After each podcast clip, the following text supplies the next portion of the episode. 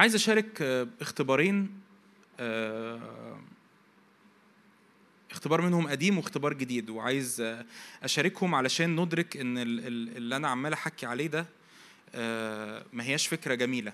اللي اللي كان يعني واخد باله أو اللي كان حاضر أو اللي سمع أو ايا كان أنا بقالي مرتين ال- الأربع اللي فات والسبت اللي فات بتكلم عن حاجة كده غريبة ليها علاقة بالموت وليها علاقة بالحياة ليها علاقة بقوانين روح الحياة في المسيح يسوع اللي تعتقني من ناموس الخطية والموت. الأربع اللي فات حكينا عن تجسد الابن فينا عن تجسد يسوع فينا. السبت اللي فات اتكلمت عن الروح القدس وحضور الروح القدس فينا. هشارك الأول الاختبار القديم. الاختبار القديم ده جالي بعد مرة آه، في في من شهرين كنت بشارك في في اجتماع بتاع الخدمة اللي في اسكندرية وال- والوعظة بتتحط بتتسجل يعني اونلاين واتكلمت فيها شوية عن المايده زي ما عملت الأربع اللي فات اتكلمت شوية صغيرين كده عن المايده وجالي هذا الاختبار من سيدة مش موجودة في مصر. بتقول كده إن كان عندها ورم في القدمين بسبب مشاكل جسدية معينة وكانت محتارة في طرق العلاج لأنه ما كانش فيه استجابة للعلاج. بعد ما سمعت الوعظة اللي أنا كنت بشارك فيها دي من من شهرين عن الميدة وعن التناول وهكذا فهي قالت في نفسها كده أنا هروح أتناول بكرة. بعدين قالت لنفسها كده طب أنا يعني يبقى قدامي المسيح يبقى قدامي الجسد والدم بتوع المسيح. وأقول بكرة طب ما هو ما هو المسيح دلوقتي زي ما كنت بقول من يأكلني هو إيه؟ يحيى بيا فهي قررت إن هي مش هتأجل لتاني يوم فقامت جابت خبز وقامت جابت كأس وتناولت بإيمان. بعد ما تناولت في لحظتها نص الورم اللي في رجلها خف. الم... المايده قوة حقيقية. يعني أقول لك كده يعني معلومة جانبية. أنا أول حاجة بعملها لما بعيا إني بعمل بعمل مايده أول حاجة. أول حاجة. لأن أنا بجلدته إيه؟ شوفيته هو قال كده خذوا كله هذا هو جسدي المكسور. قبل ما باخد دواء قبل ما بشوف هعمل إيه أول حاجة أول لما حد من عيالي بيعيا أول حاجة بنعملها في البيت إن إحنا بنعمل مايده في البيت. أمين؟ تاني اختبار ده حصل السبت اللي فات في الاجتماع. السبت اللي فات كنا بنحكي عن روح الحياة اللي بيعتق من قوانين الخطية والموت. وجالي هذا الاختبار النهارده الصبح آه، سيدة كانت حاضرة في الاجتماع وكنت بصلي في آخر ال- الاجتماع آه، صلاة بنعلن حياه لو في أمور ميتة لو في حاجة في جسدك ميتة لو في حاجة لو في عصب ميت في جسدك وهذه السيدة كان عندها مشكلة في العينين بعد عملية ليزك. بعد ما عملت عملية ليزك في عينيها كان عندها مشكلة في عينيها وكانت مضطرة إن هي تكمل تلبس نظارة. في وسط الاجتماع وق- وقت الاجتماع وده مش وضع يد مش خادم بيصلي ولا أي حاجة هي مجرد أعلنت بإيمان حياة لأن هو ده اللي عمالين نحكي بيه عليه بقالنا مرتين. شعرت في الاجتماع إن في حد بيفتح عينيها جامد ورجعت تشوف كويس. ساقت العربية رجعت البيت وهي مش لابسة نظارة. هي فضلت مستنية لحد ما راحت الدكتور راحت الدكتور امبارح. الدكتور قال لها خلاص أنت مش محتاجة تلبسي نظارة أنت عندك شوية حاجات باقية في عينك كده شوية جفاف بسيط في عينك هتاخدي قطرة لمدة ثلاث أيام وخلاص عينك عينك بقت زي الفل. أمين؟ ادي المجد للرب ادي المجد للرب. لأنه ال... أنا بس عايز أنا شاركت ليه الاختبارين دول علشان ندرك ونصدق إن اللي بنشاركه إن ال- اللي بنشاركه ما هواش مجرد إيه إيه قصة الحياة والموت و... هرجع أقول تاني. العدو. الأساسي للبشرية هو الموت. العدو الأساسي للخليقة هو الموت. وقوانين روح الحياة في المسيح يسوع تعتقنا من قوانين الخطية والموت. لو صدقنا إن إلهنا غلب الموت وداس الموت وسحق رأس الحية حقيقي وانتصر على الحية أ- أنا اعيش حر من الخوف لأن أصلا كل خوف في حياتي هو مصدره الخوف من الموت. إحدى الآباء ب- بقرأ كده أنا الناس غريبة شوية. بقرأ الأب آه، روم أرثوذكس. آه، اسمه يوحنا رومانيدس. آه، قريت له كتاب الحقيقة أكثر من رائعين يقول كده يقول كده إنه بسبب دخول الموت في العالم إحنا إحنا بنتولد وبنعمل خطية. الطفل نفسه بيخ... غريزة البقاء غريزة إني عايز آخد حقي غريزة إني عايز أعمل حاجة بالدراع إني عايز أغتصب إني عايز أسرق إني عايز أخ بيتخانق مع أخته ولا ولا الطفل بيتخانق مع أبوه وأمه. هو ليه بيعمل كل ده؟ لأن لأن اتولد اتوجد فينا بسبب الفساد اللي دخلت في طبيعتنا وبسبب الموت اللي دخل في طبيعتنا خوف من الموت. فبقى حتى الطفل بيتولد خايف خايف من من السلب خايف من إنه يخسر خايف إنه يتهزم خايف إنه يبقى في حد أحسن منه خايف إنه ما يلاقيش مكانه في الدنيا. فبيعمل تصرفات بالجسد. إحنا برضو لما بنكبر بنعمل تصرفات بالجسد لأن إحنا بنخاف من الموت. عبرانية 2 الآية اللي عمال أقولها الاجتماعين اللي فاتوا هو عبرانية 2 14 يقول كده الذين كانوا بسبب خوفهم من الموت كانوا جميعا كل حياتهم تحت الإيه؟ العبودية لما بندرك إن أنا مش تحت الخوف من الموت أنا مش بعيش تحت عبودية أمين؟ أمين؟ يقول كده الرسول بولس لأن ليس أحد منا يعيش لذاته ليس أحد منا يموت لذاته إن عشنا وإن متنا فللرب إيه؟ فالقضية محسومة فأنا فأنا لما تقعد تتكلم وتقول أنا خايف من كذا وخايف من كذا وخايف من كذا وخايف من كذا لما توصل لآخر الخيط هتلاقي إنه القصة كلها خوف من الموت طب وأنا ليه خايف من الموت؟ ما يسوع داس الموت سحق الموت كسر أبواب الجحيم انتصر غلب الموت زي ما كنا بنرنم غلبت الموتى بالقيامة. أمين. عشان كده بولس بيستهزئ على الموت بيقتبس من العهد القديم يقول كده أين شوكتك يا إيه؟ يا موت أين غلبتك؟ يا هو افتح معايا مزمور 114 شاهد اتشغلت بيه وإحنا بنصلي. عايزين نقراه كده بسرعة ونصلي بيه لأنه شاعر إنه الكثيرين هنا قبل ما نخش في في الموضوع بتاع الوعظة. مزمور 114 يقول كده كاتب المزمور عند خروج إسرائيل من مصر وبيت يعقوب من شعب أعجم. كان يهوذا مقدسه يعني يهوذا كان المكان اللي الرب بيقدسه وإسرائيل محل سلطانه. شعب إسرائيل شعب الرب هو المكان اللي الرب بيسكن فيه فبيعلن فيه سلطانه. البحر رآه فهرب. الأردن رجع إيه الخلف مين هنا في حياته في في بحر عالي حاسس إن هو مش عارف يعبره مش عارف يعديه شاعر إن الأردن ممتلئ إلى جميع شطوطه فأنا مش عارف أتصرف إزاي مش عارف أعدي الناحية الثانية إزاي شاعر إنه الكلمات دي الكثيرين هنا. الجبال قفزت مثل الإيه؟ في جبال مش عارف أطلعها شاعر إني ضعيف تقول لي طب الرب يقويني الرب يجعل قدماك كالايائل فأقفز على مرتفعاتي بس أنا مش قادر الرب يجعل الجبال تقفز مثل الإيه؟ الكباش والأكام مثل حملان الغنم. بيقول كده الكاتب المزمور هذا التعبير لذيذ جدا جدا. تحس إن هو بيستهزئ بيهم. ينفع نستهزئ بالمخاوف بتاعتنا؟ لازم تعمل كده. لازم تعمل كده. مالك أيها البحر؟ تخيل واحد واحد هربان بيجري قدامك كنت تقول له أنت مالك بتجري كده ليه؟ يعني تخيل المشهد. فكاتب المزمور بيقول له مالك أيها البحر إيه؟ مالك في إيه اللي حصل لك؟ مالك خايف كده؟ ليه مالك أيها البحر قد هربت؟ ومالك أيها الأردن قد رجعت إلى الخلف؟ وملكون أيتها الجبال قد قفزتن مثل الكباش؟ أيتها التلال مثل حملان الغنم؟ أيتها الأرض تزلزلي من قدام الرب من قدام إله يعقوب؟ المحول الصخره إلى غدران مياه الصوان إلى ينابيع مياه. أمين؟ قدام كل بحر هيجي ينفع ببساطة تقول البحر يراه فإيه؟ فيهرب. طب الاردن يرجع إلى الخلف. طب الجبال تقفز مثل الكباش. طب الأكام مثل حملان الغنم. ارفع إيدك معايا كده وأنت قاعد مكانك. يا رب نعم في اسم الرب يسوع بنستهزئ بأعدائنا بنستهزئ بمقاومينا. مش لأن إحنا أقوياء لكن لأنه إلهي قوي. مش لأن إحنا آه، كل حاجة زي الفل لكن لأنه إلهنا غلب لأنه إلهنا انتصر. نعم يا رب بنعلن على كل بحار عالية وهيجة قدامنا في اسم الرب يسوع. البحر يراك فيهرب في اسم يسوع. على كل يا رب أردن ممتلئ إلى جميع شطوطه بس أنت بتدعوني لأيام عبور. ممكن البعض يكون هنا شاعر إنه إنه في زمن عبور في زمن اختراقه في زمن عبور من أرض لأرض بس شاعر إن البحر ممتلئ والأردن ممتلئ إلى جميع شطوطه. يا رب أشكرك في اسم الرب يسوع لأن الأردن يرجع إلى الخلف. البعض هنا داخل أراضي جديدة بس شاعر إن الأراضي دي مليانة جبال ومليانة آه، مرتفعات عالية. يا رب أشكرك لأن الجبال تقفز في اسم الرب يسوع مثل الكباش. طب شوية أكام كده بسيطة مش مهم تعديها برجلينا. وليه؟ وليه تسيب الأكام؟ لا لا يا رب أشكرك لأن الأكام تقفز مثل حملان الغنم في اسم يسوع. أيتها الأرض تزلزلي من قدام الرب. اعلن كده اعلن بإيمان في قلبك.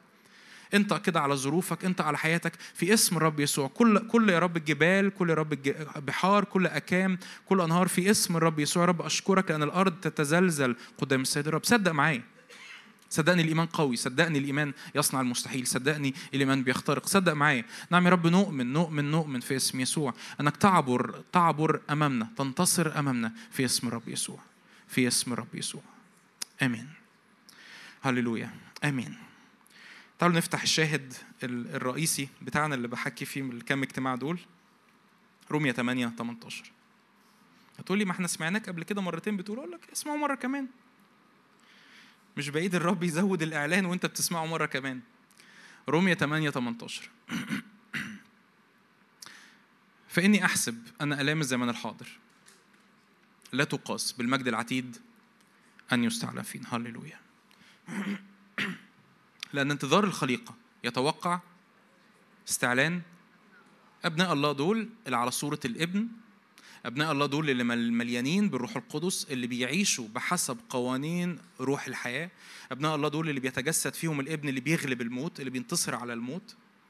إذ أخضعت الخليقة للبطل ليس طوعا بل من أجل الذي أخضعها على الرجاء. الخليقة مستنية هذا الرجاء إن هي تعتق تعتق تتحرر لأن الخليقة نفسها أيضا ستعتق من عبودية الفساد إلى حرية مجد أولاد الله. ده انتظار الخليقة.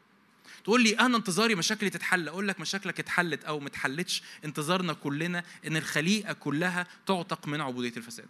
هللويا. ده ده ده, ده حاجة يعني يعني ما أعرفش إذا كان يعني لو لو في فرصة أحكي عن الظهر الآتي ده ده إدراك إنه هذا هو الرجاء المبارك. إيه الرجاء المبارك؟ إن كل شيء يخضع للإبن كل شيء يخضع للمسيح. إنه رأيت سماء جديدة وارضا جديدة يسكن فيها الإيه؟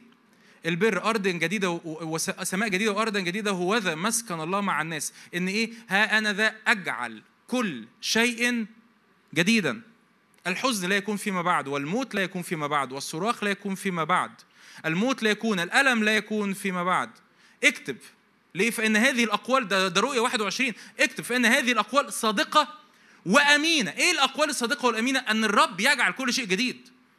أوقات أوقات بسبب عدم فهمنا لهذا الرجاء ما بنتعزاش في الحزن.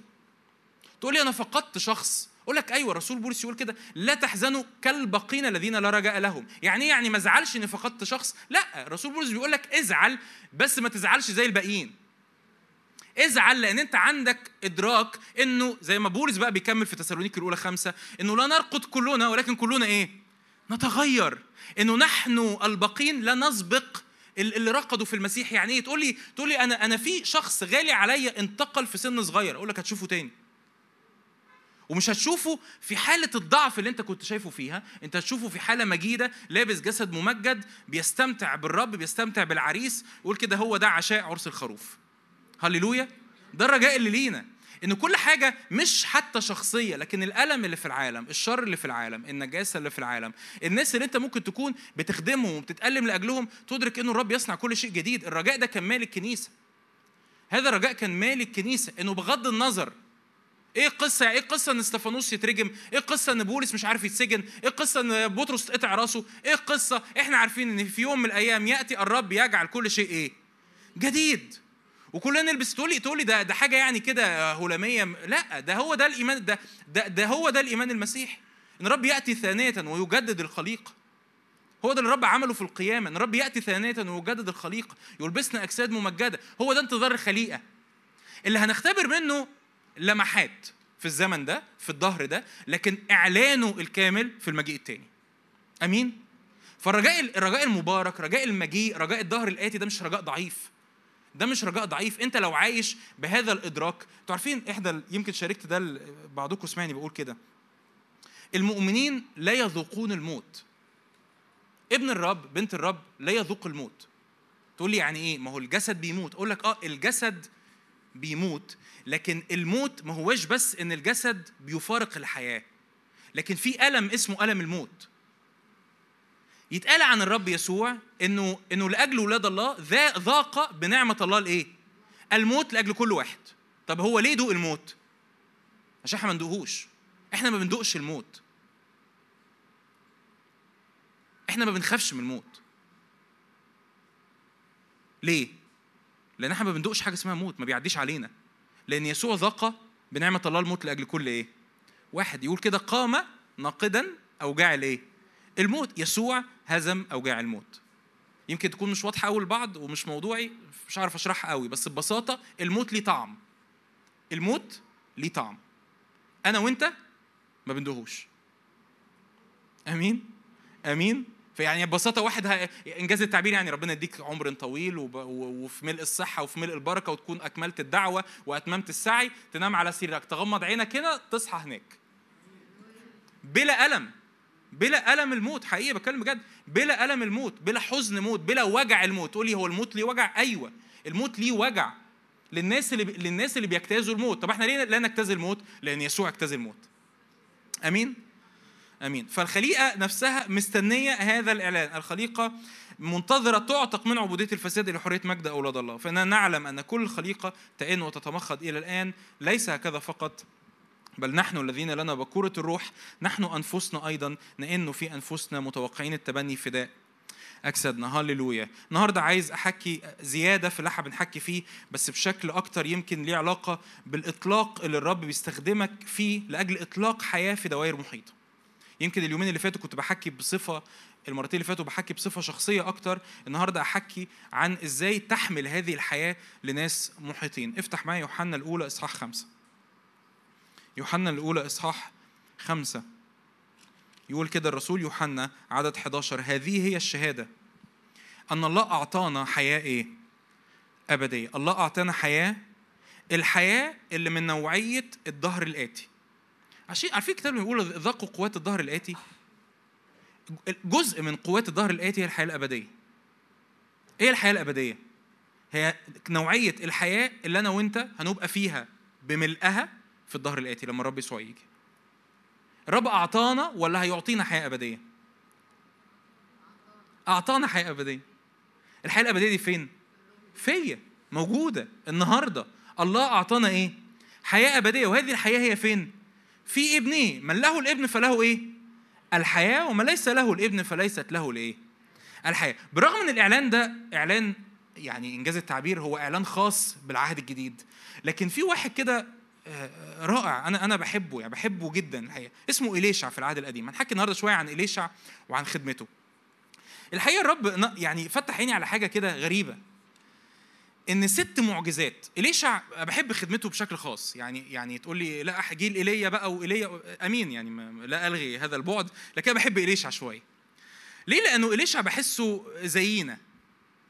يعني إليشع كان عايش وسط الناس. ايليا طول الوقت قاعد فوق الجبل لما بيحس إنه إنه في في في في إعلان نبوي أو في أو في مواجهة أو في أمر معين ينزل من الجبل يعلن شوية إعلانات نبوية فالسماء ما تمطرش بعد شوية تمطر يحصل قضاء على أنبياء البعل وبعد كده يرجع فوق الجبل تاني. اليشع كان يعني إنجاز التعبير شبهنا. حتى لدرجة إنه كتير من المفسرين والوعاظ يقولوا إن إن إيليا بي بي بيشرح لنا شكل خدمة العهد القديم لكن إليشع بيشرح لنا شكل خدمة العهد الجديد.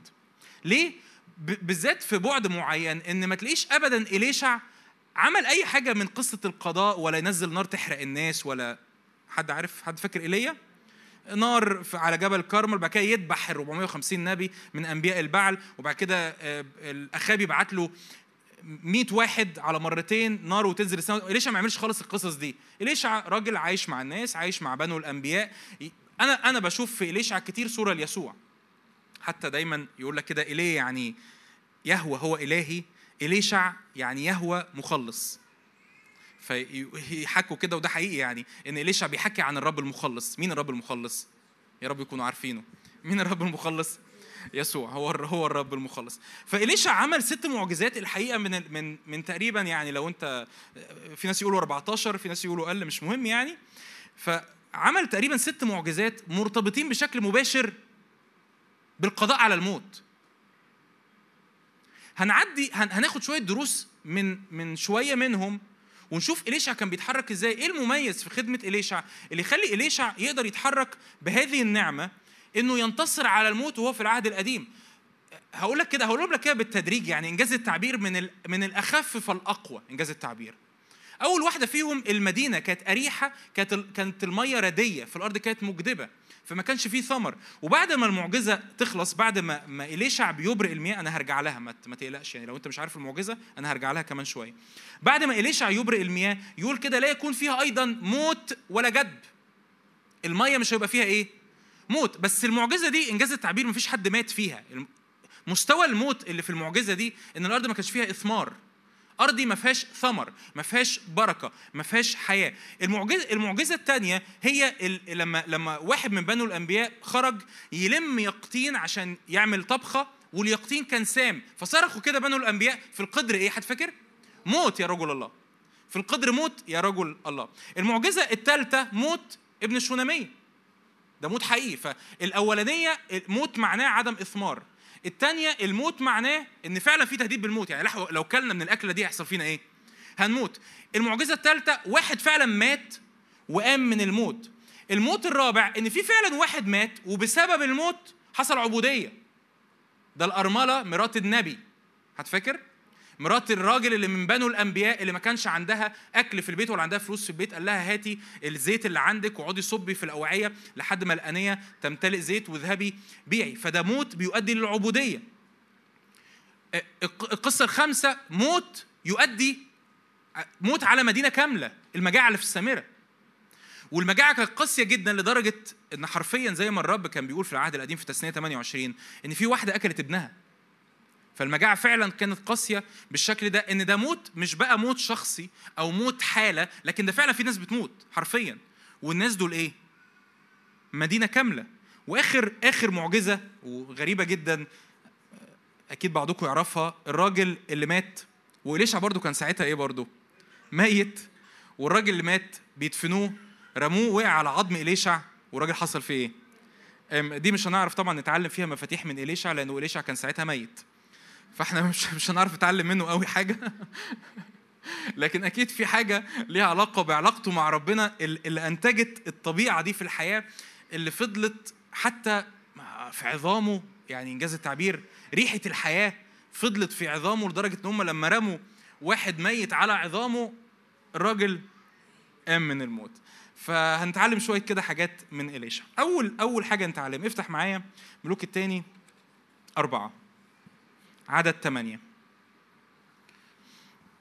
قصة المرأة الشونامية اللي ابنها مات في ذات يوم عبر إليشع إلى شونم وكانت هناك امرأة عظيمة فأمسكته ليأكل خبزا وكان كلما عبر يميل إلى هناك ليأكل خبزا قالت لرجلها طبعا الكتاب يشهد عن الشونامية دي إنها كانت إيه هتفكر؟ عظيمة تخيل لما الرب لما الكتاب المقدس يشهد عنك إنك إيه؟ عظيم دي شهادة دي شهادة كويسة صح ولا إيه؟ دي شهادة كويسة. ليه هذه المرأة يشهد أن هي عظيمة؟ هنشوف. قالت لرجلها قد علمت أنه رجل الله مقدس الذي يمر علينا إيه؟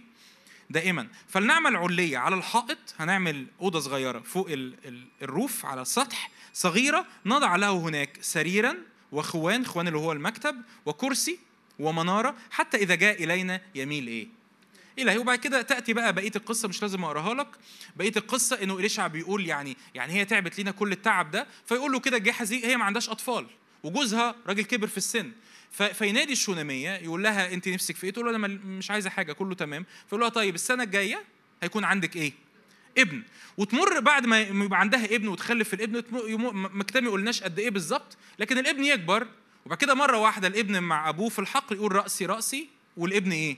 يموت. وتجري الشونامية تاخد الولد اللي مات وتحطه على سرير رجل الله على سرير إليشع وتروح تنادي إليشع وإليشع يجي لها مخصوص وينام على الولد سبع مرات لحد ما الولد يقوم. إيه أول درس ينفع نتعلمه؟ إيه القصة كلها؟ القصة كلها إن الرب زي ما عمالين نحكي والنهاردة الاجتماع الثالث لو أنت عايز ترجع الاجتماعين اللي فاتوا.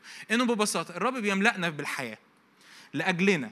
الابن بيتجسد فينا الروح القدس بيتجسد فينا الروح القدس بيأتي بيعلن لنا طريقة حياة مختلفة اسمها السلوك بالروح. السلوك بالروح إن كنتم بالروح تميتون إيه؟ أعمال الجسد. إن كنتم تسلكون بحسب الجسد فإيه؟ تموتون. لكن إن كنتم بالروح تميتون أعمال الجسد فستحيون. اللي بيسلك بحسب الروح بيطلع منه حاجة اسمها حياة. بس الرب كمان عايز ينقلنا إن إحنا نكون حاملي لهذه الحياة. حاملي الحياة دي للخليقة اللي حوالينا. للبشر للبني آدمين للأشغال للشوارع للناس اللي ساكنين حوالينا. إيه أول درس نتعلمه من إليشع أو من القصة دي في الشونامية؟ إن في حاجة اسمها سكنة. إن هذه السيدة أعدت مكان سكنة لرجل الله. ما اكتفتش إنه بيعدي عليا في المواسم ياخد كسرة خبز. ما اكتفتش لا تكتفي ببساطة الأربع نقط بساط جدا. أول نقطة لا تكتفي ببساطة إنه ربنا أنت بتزوره زيارات أو هو بيزورك زيارات. ده ببساطة قوانين روح الحياة هتبقى برضو بتزورك زيارات. الحياة مش مش متعودة مش ساكنة مش واخدة راحتها. لكن هذه السيدة إنجاز التعبير عرفت تسحب كل الحياة اللي عند إليشع لأن هي قررت كده حاجة إنه إنه أنا لا أكتفي إنه إليشع إن رجل الله يعدي علي أحيانا أنا هعمل له مكان يقيم فيه. هعمل له مكان يعمل إيه؟ يقيم.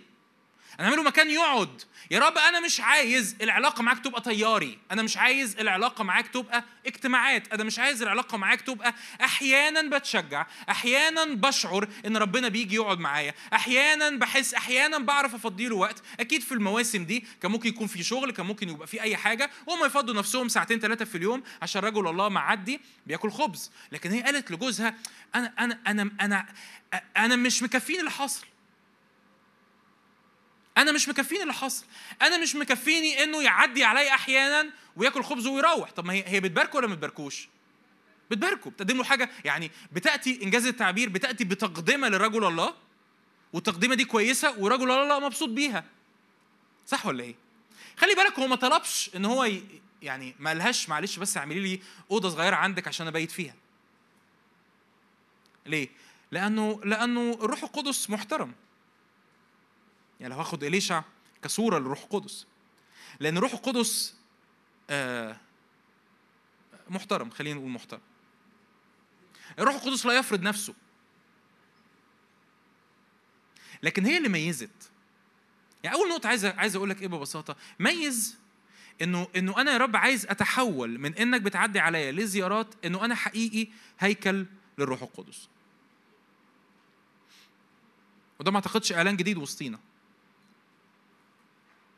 بس يعني إيه هيكل الروح القدس؟ يعني أنا مبنى ملك لإله تاني للثالوث للرب الإله. الروح القدس بيأتي الابن بيأتي معاه والآب بيأتي معاهم وعنده نصنع إيه؟ ما بقاش منزلي. ما بقاش بتاعي. ما بقاش بتاعي. أنا عايز أهيئ لك كل وسائل الراحة. هتعمل له إيه؟ أنا هعمل له سرير عشان لما يعوز ينام هعمل له كرسي عشان لما يحب يقعد هعمل له مكتب عشان لما يحب آه، آه، يقرأ آه، على المكتب وهعمل له كمان إيه؟ منارة. مكان عشان يشوف لو الدنيا ليل وعايز يقرأ في شوية ورق معاه في شوية مخطوطات معاه عايز يصحى بالليل يصلي ففي منارة. فهي عملت له طبعا يعني لو لو في الزمن ده كمان حطيت له ثلاجه صغيرة ممكن تحط له بوتاجاز ممكن تحط له مايكرويف. هي عملت له كل وسائل الراحة المتاحة ليها في الزمن ده. تخيل معايا كان ممكن تحط له سرير بس. عداها العيب. هو أصلا ما طلبش. صح ولا إيه؟ ممكن تعمله فرشة على الأرض بس عداها العيب برضه. هي عملت له كل حاجة هو ينفع يحتاجها. كل حاجة هيئت له كل وسائل الراحة. ده اللي ده اللي داوود بيصليه في مزمور 132 قم يا رب إلى راحتك. إيه أول حاجة الرب يعملها في حياتي وأنا أبقى عطشان ليها إن الرب يعملها إن إن إني أنا أعد قلبي للرب فيها علشان أكون مصدر لإطلاق هذه الحياة في حياتي الشخصية وحواليا. إن الرب يجد فيا مكان للسكنة.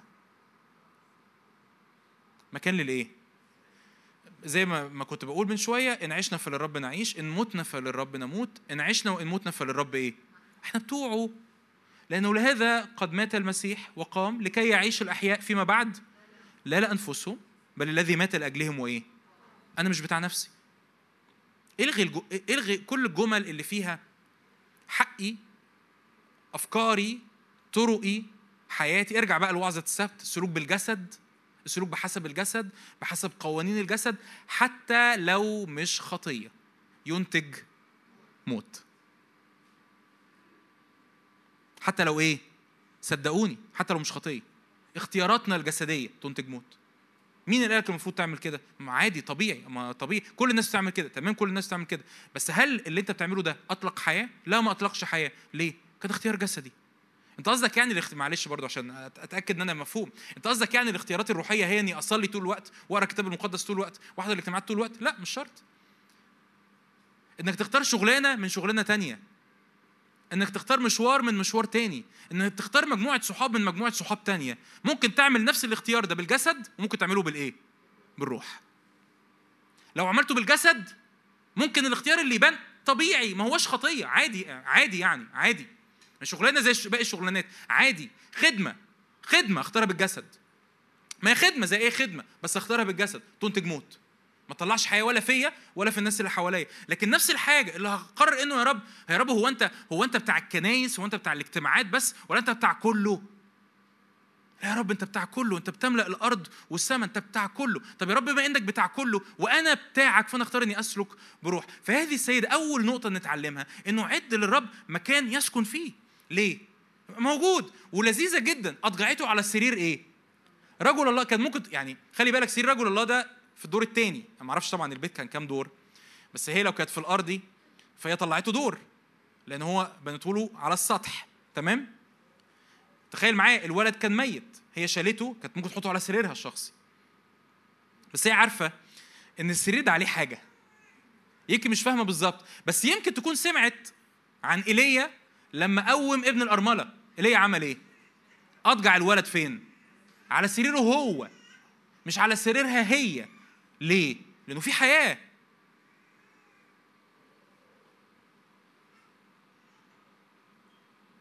فلما الكتاب يقول إنه كانوا يأخذون من على بولس مناديل ومآزر يضعوها على المرضى وعلى المقيدين وكانوا المرضى يشفون وروح شيرة تخرج صارخة أتاري ده ده من زمان.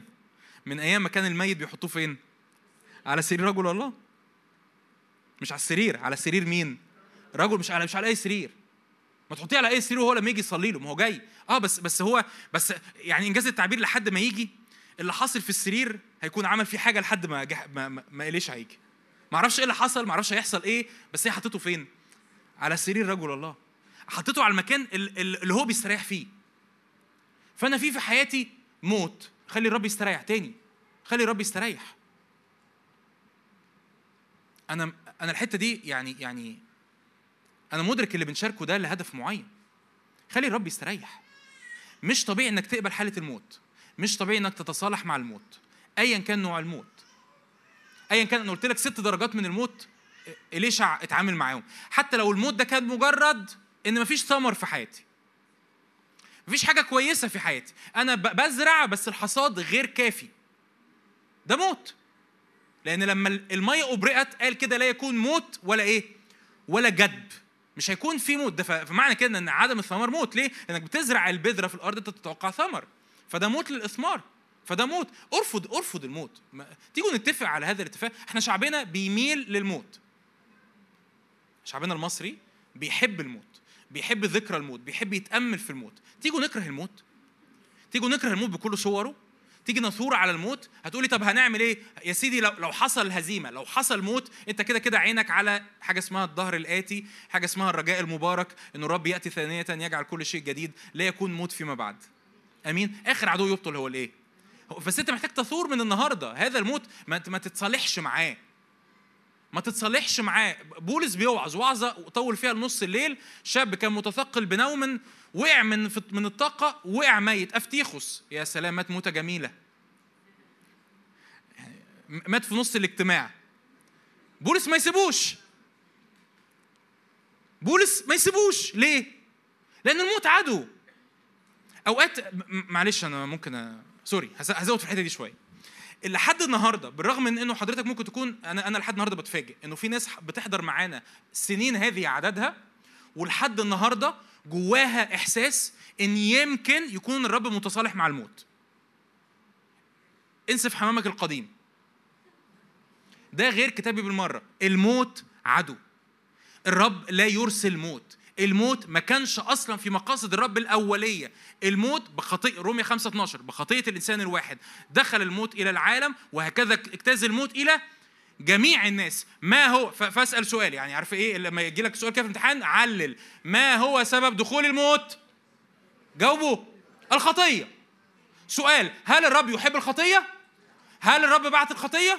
هل الرب يتصالح مع الخطية؟ اذا الرب لم يرسل الموت. احسمها اختمها. تقولي طب واللي مات؟ طب واللي انتقل؟ طب واللي راح؟ طب واللي صلينا له؟ طب والموت اللي في حياتي؟ ايا كان اللي حصل الموت بالنسبة لك إيه؟ عدو. وبالنسبة للرب إيه؟ عدو فلا تتصالح معاه. ايا كان نوعه.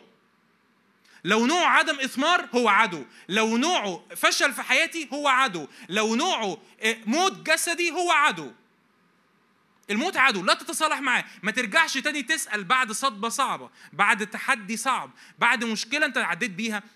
يقول كده الرب في متى 11 عن يوحنا المعمدان لما أرسل اتشكك في مشيئة الرب قال له كده طوبى لمن لا يعثر إيه؟ في اوعى تتشكك في مشيئتي يا يوحنا. ما هي مشيئة الرب؟ الموت إيه؟ عدو. ما ينفعش تصالح معاه. سواء موت يوم السبت اللي فات كان في واحدة موجودة أنا شاركته واحدة موجودة في الاجتماع لم تتصالح مع إحساس إن في حاجة مشكلة في موت في عينيها. ممكن تبقى بتحضر السنين هذه عددها ومتصالح مع الم... عادي. ليه عادي؟ ليه عادي؟ أبطل الموت. وأنار الحياة والإيه؟ الموت عدو. ولا نتصالح معاه. أمين؟ فأول حاجة اعمل مكان سكنة للرب. هيا هيكلك. الهيكل ده بتاع الرب. الرب لما بيستريح في هيكله بيملأ الهيكل بالحياة وهذه الحياة بتخرج من الهيكل تؤثر في كل دوائر محيطة بالهيكل. إليشع من الواضح إنه كان هيكل الرب مستريح فيه. ولما لأنه كان الرب مستريح في في الهيكل بتاع إليشع فالشوناميه قالت طب أنا أعمل له أوضة أعمل هيكل تاني. عشان الهيكل الأولاني يسكن في الهيكل التاني فيستريح فلما الولد يموت يقوم. ليه؟ لأنه الرب إيه؟ مستريح لأن الرب ساكن لأن الرب وجد مكان راحة. تاني نقطة افتح معايا ملوك التاني. اتنين عايزين ندي إليشع حقه كده؟ حس إنه حس إنه مظلوم مع إيليا. إليشع جميل؟ حقيقي حقيقي حقيقي جميل. لذيذ لذيذ. ما تلاقيش أب... ما تلاقيش ابدا إليشع يا بص يا مثلا يقرا القصة دي. إليشع يا سوري ملوك الثانية 2 إليشع نعمل نعمل سفر باسم إليشع. ملوك الثانية 2 19 قال رجال المدينة لإليشع هو ذا موقع المدينة حسن كما يرى سيدي. أما المياه فردية والأرض إيه؟ مجدبة. المياه وحشة والأرض مجدبة. هقول لك نقطة قبل ما نكمل القصة عشان عارف إنك عارف بقية القصة. أولا إيه هي المدينة اللي بيتكلموا عليها؟ أريحة دي أول حاجة. تاني حاجة هي أريحة كان حصل. حد فاكر يعني آخر أخبار إيه عن أريحة؟ أسوار وقعت. أيام مين؟ أيام يشوع. بس أقول لك حاجة كمان يمكن ما خدتش بالك منها. بعد ما الأسوار وقعت يشوع لعن المدينة. ولعن اللي يبني المدينة. وقال كده ملعون الراجل اللي يبني هذه المدينة بابنه يؤسسها وبحفيده يقيم عوارضها. المدينة دي اتبنت تاني فعلا. عارفين المدينة دي اتبنت إمتى؟ أيام آخاب. آه ف فببساطة في لعنة والمكان ده فيه لعنة والمكان فيه لعنة لأنه الرب قال ما تعملش الحاجة دي. وأنا عملت الحاجة دي طبعا عارفين أخاب صح؟ أخاب يبقى جوز مين؟ إيزابل. فأخاب راجل شرير بيعبد البعل عنده أنبياء البعل بعد جدا عن الرب أبعد كل المملكة عن الرب. فكل ده والرب قال لي ما أعملش كده. وأنا في وقت ضعف عملت كده يبقى استاهل اللي حصل لي. يعني يعني لو ايليا كان موجود في المشهد كان يقول لهم إيه؟ نزل نار واحرق اريحه وابتدي من الأول. ف... أنت تسال حصل لك ببساطة. فأنا عايز أنا ليه حبيت أشرح لك الخلفية؟ لأن ده يديك رجاء. تقول لي أنا في موت في حياتي بسبب إن أنا مشيت سكك ما كانش المفروض أمشي فيها. مش بس ما كانش المفروض أمشي فيها ده الرب من الأول قال ما تمشيش. ده مش بس الرب قال ما تمشيش ده الرب قال ما تمشيش. وأنا عملت السكك دي وأنا في عز الخطية. هل الرب ينفع يقيم من الموت في الحالة دي؟ أيوه. ما قولوا هللويا. هللويا. أيوه. أيوه ينفع. ينفع بالرغم من كل الصورة دي. مدينة ملعونة وتتبني في, زمن أخاب. الرب يبرئ المية بتاعتها. أيوه. هم قالوا له كده. يعني الموقع المدينة جيد. ليه الموقع المدينة جيد؟ لأن المدينة في حتة محورية ليها علاقة بالتجارة وهكذا لكن المية ردية والأرض مجدبة ما ينفعش نزرع فيها. خلاص تستاهلوا اللي حصل لكم. ما يشوع قال لكم من زمان إن ملعون المدينة وملعون الراجل اللي يبني المدينة. فقال ائتوني بصحن إيه؟ آه بداية جديدة. بداية مقدسة. ائتوني بصحن جديد.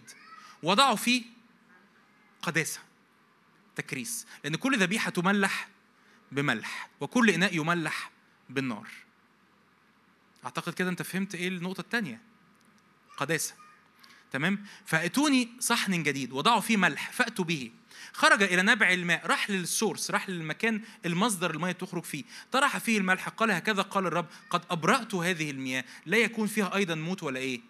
ولا جد. فبرئت المياه إلى هذا اليوم حسب قول إليشع الذي نطق به هقرا لك قصة ثانية عشان نحطهم مع بعض في نفس العنوان.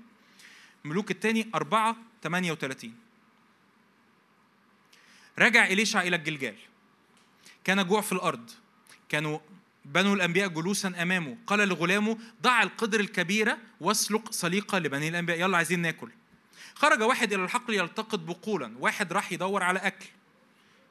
وجد يقطينا بريا. لقى اليقطين ده شبه حاجة شبه الشمام كده حاجة بس بس نوع بري نوع سام ما بيتاكلش. التقط منه قثاء بريا ملء توبه يعني مال هدومه وأتى وقطعه في قدر السليقه وقطعه عشان يسلقه. لأنهم لم يعرفوا ومش عارفين. صبوا للقوم ليأكلوا. فيهم هم يأكلون من السليقه صرخوا وقالوا في القدر إيه؟ موت. الأكلة دي فيها موت. الأكلة دي تؤدي إلى موت يا رجل الله. لم يستطيعوا أن يأكلوا. طب هم ذنبهم إيه في اللي حصل؟ ما لهمش ذنب. يعني عايز أقول لك ببساطة ليك ذنب أو مالكش ذنب رب يستطيع أن يفتدي. آمين؟ آمين؟ طبعا ده مش معناه مش رخصة للخطية مش اعمل اللي أنت عايزه لأ لأن إحنا قعدنا نتكلم إن السلوك بالجسد ينتج موت السلوك بحسب الروح ينتج حياة فلو أنت كنت بتسلك بالجسد اطلب افتداء الرب لكن ارجع اسلك بالروح. آمين؟ والقدر موت يا رجل الله. لم يستطيعوا أن يأكلوا فقال فقال هاتوا إيه؟ دقيق. الدقيق بيكلمني عن الطهارة. الدقيق بيكلمني عن الإيه؟ عن الطهارة الدقيق لونه أبيض دي بيكلمنا عن الطهارة فألقاه في القدر وقال صب للقوم فيأكلوا فكأنه لم يكن شيء رديء هللويا إيه تاني نقطة نتعلمها من إليشع؟ حياة مليانة قداسة ومليانة طهارة. إيه الفرق بين القداسة والطهارة؟ القداسة هو التخصيص، الطهارة إنه يقول لك كده في يعقوب أن يحفظ الإنسان نفسه بلا دنس في العالم. يعني إيه؟ يعني أنت عايز تبقى ملاية بيضة عارفين الملايه البيضاء بفتة بيضة زي ما بيقولوا. عايز تبقى بفتة بيضة. طب في شوية طب طبعا أنت لو في مصر ولابس قميص أبيض ونازل الساعة 12 الظهر هترجع تلاقي الكولا بتاعت القميص بني رمادي يعني. العالم كده. العالم اللي إحنا عايشين فيه كده. عشان كده الرب قال لبطرس أنا عايز أعمل إيه؟ أغسل رجليك. الذي اغتسل ليس له حاجة أن يغتسل كله بل هو طاهر لكن أنا محتاج أغسل رجليك. ليه محتاج أغسل رجليك؟ لأنه لأنه آه، كم اللي إحنا بنتعرض له بقصد أو من غير قصد. من الدنس بتاع العالم غير عادي. طب أعمل إيه؟ احفظ نفسك بلا دنس في العالم. قفل الأبواب. في أبواب هتعرف تقفلها. يعني في أبواب بسهولة ينفع تقفلها. أبواب آه، آه، ميديا أبواب مسلسلات أبواب أفلام أبواب ناس. فاتحة على حياتك أبواب نجاسة أبواب شر أبواب خطية أبواب نميمة أبواب كلام ملوش معنى. ففي أبواب ينفع تقفلها في أبواب مش هتعرف تقفلها. لو في أبواب ما تعرفش تقفلها أنت بترجع كل يوم بتغتسل بالدم. لكن احفظ نفسك في قداسة. يعني إيه قداسة؟ يعني أنا إناء مخصص للرب، أنا بتاع الرب، النقطة الأولانية الرب بيجد راحته، لما الرب بيجد راحته بيقدس الإناء، في سنة وفاة عزية الملك أنا رأيت السيد فجاب جمرة ومس بها شفتي أنا بقيت بتاعه. أنا بقيت مخصص. أنا عامل زي الذبيحة اللي مرشوش عليها ملح. فأنا بتاعه. الملح خلي بالك الملح بيدي طعم وطعمه قوي وكل ما الملح بيزيد كل ما الطعم بيبقى قوي. القداسة بتعمل كده في حياتك بتخلي طعمك قوي. قلة القداسة بيعمل إيه؟ بيفقدك الطعم. وإذا فسد الملح فبماذا؟ يملح ليه ممكن أكون بالرغم إن أنا ابن للرب بحب للرب بحضر اجتماعات بخدم لكن أنا بلا طعم يؤدي إلى تأثير في حياة الناس؟ لأنها فقد القداسة. أنا شكلي بعد أنا شكلي مش مختلف. شكل يعني مجرد شكلي مش مختلف. مش بتكلم بقى مش بتكلم بقى كمان تتكلم معايا وتتعامل معايا وتحتك بيا. ده ده شكلي كده على بعضي من الأول مش مختلف. عارفين لما تدرس العهد القديم لما تدرس الناموس تلاقي إنه في وصايا كتير جدا في العهد القديم ملهاش تفسير قوي. يعني في وصايا هشرح الجملة دي. يعني في وصايا مثلا ليها علاقة بالأكلات الطاهرة والأكلات النجسة. تمام؟ فتلاقي ناس مفسرين يحاولوا يقول لك الحيوان ده كان نجس لأنه الحيوان ده لو كانوا أكلوه كان كانوا هيتضروا هيسبب ضرر في جسمهم. فكان الرب يقول لهم ما تاكلوهوش بس بطريقة تانية. بس في وصايا تانية ملهاش تفسير. هقول لك مثلا إحدى الوصايا إن ما تزرعش الحقل بتاعك صنفين. ما تلبسش توب صنفين. تقول لي إيه توب صنفين؟ أقول لك يعني ببساطة زي ما حضرتك لابس غالبا هتلاقي لابس حاجة مثلا 95% قطن و5% لكرة. ده ده إيه؟ توب إيه؟ صنفين. ده بحسب العهد القديم ما ينفعش. مفسرين كتير يتفقوا وأنا أتفق مع هذا الرأي. يقول لك كده يقول لك إحدى أو بعض هذه الوصايا كانت موجودة لمجرد لمجرد إعلان الاختلاف. يعني يعني أنت حضرتك بتمشى في الشارع من شعب إسرائيل فيقولوا لك أهلا. إيه ده؟ هو أنت ليه مثلا مش لابس صنفين؟ يقول لك إحنا كده شعب إسرائيل إحنا كده أولاد الرب ما بنلبسش توب صنفين. ليه؟ لمجرد إن إحنا مختلفين. هي دي القداسة. القداسة مش بس صح وغلط القداسة إدراك إن أنا بتاعه أنا مخصص. أنا مخصص. أنت ليه ما بتقعدش القعدة دي؟ أنا كده أنا حر. هيزعلوا مني ما يزعلوا. انت عايز تفقد ملحك ولا عايزهم ما يزعلوش؟ هيقولوا عليا اني بحكم عليهم. هو انت حكمت عليهم؟ لا أنا ما حكمتش. يبقى مين اللي حكم عليهم؟ ضميرهم حكم عليهم. أنتوا عارفين كده؟ لما تلاقي واحد متضايق قوي ان انت بتعمل الصح مع انك ما قلتلوش حاجة ده ضميره اللي بيحكم عليه. ممكن يطلع المضايقة دي عليك. مش مهم. ما تعملش رد ما تقولوش ضميرك برضو. ما تعملش كده. ما تعملش كده. بس ببساطة ادرك إن هو متضايق قوي كده لأن في حاجة جواه مضايقاه. هو ما بيعملش زي كده ليه؟ هو ليه ما بيعملش هو ليه ما بيشتركش معانا في اللي إحنا بنشترك فيه؟ عشان كده رسول بولس بيقول لا تشتركوا في أعمال الظلمة غير المثمرة بل بالحري إيه؟ نوبخها إزاي؟ مجرد إنك ما تعملهاش ده بيعمل توبيخ. إن ده ما يصحش أنا بشاركش فيه. بشاركش في نميمة بشاركش في كلام ملوش لازمة ما بشاركش حتى في حاجات تبان إن هي مش خطيه آه يا عم مش خطيه هو غلط يعني إن المؤمن يعمل كذا؟ هو غلط إن المؤمن يعمل كذا؟ عايز أقول لك بس مبدئيا ما دام أنت سألت فمعنى كده إن في شكاية في ضميرك على الأمر. ويقول كده كتاب في رومية 14 إن كل ما هو من عدم الإيمان هو خطيه الحاجة اللي انت بتلاقي عنها فيها سؤال جواك هو صح ولا غلط؟ فغالبا كده ضميرك حتى لو هي حاجة مش غلط ضميرك متضايق منها ما تعملهاش. احفظ نفسك بلا دنس في الإيه؟ في العالم. يقول كده افتح لك آية تانية يعني ما إني كنتش مرتبها رسالة يهوذا.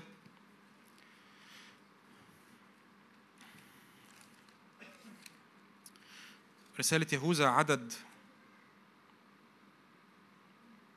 23 يقول إيه؟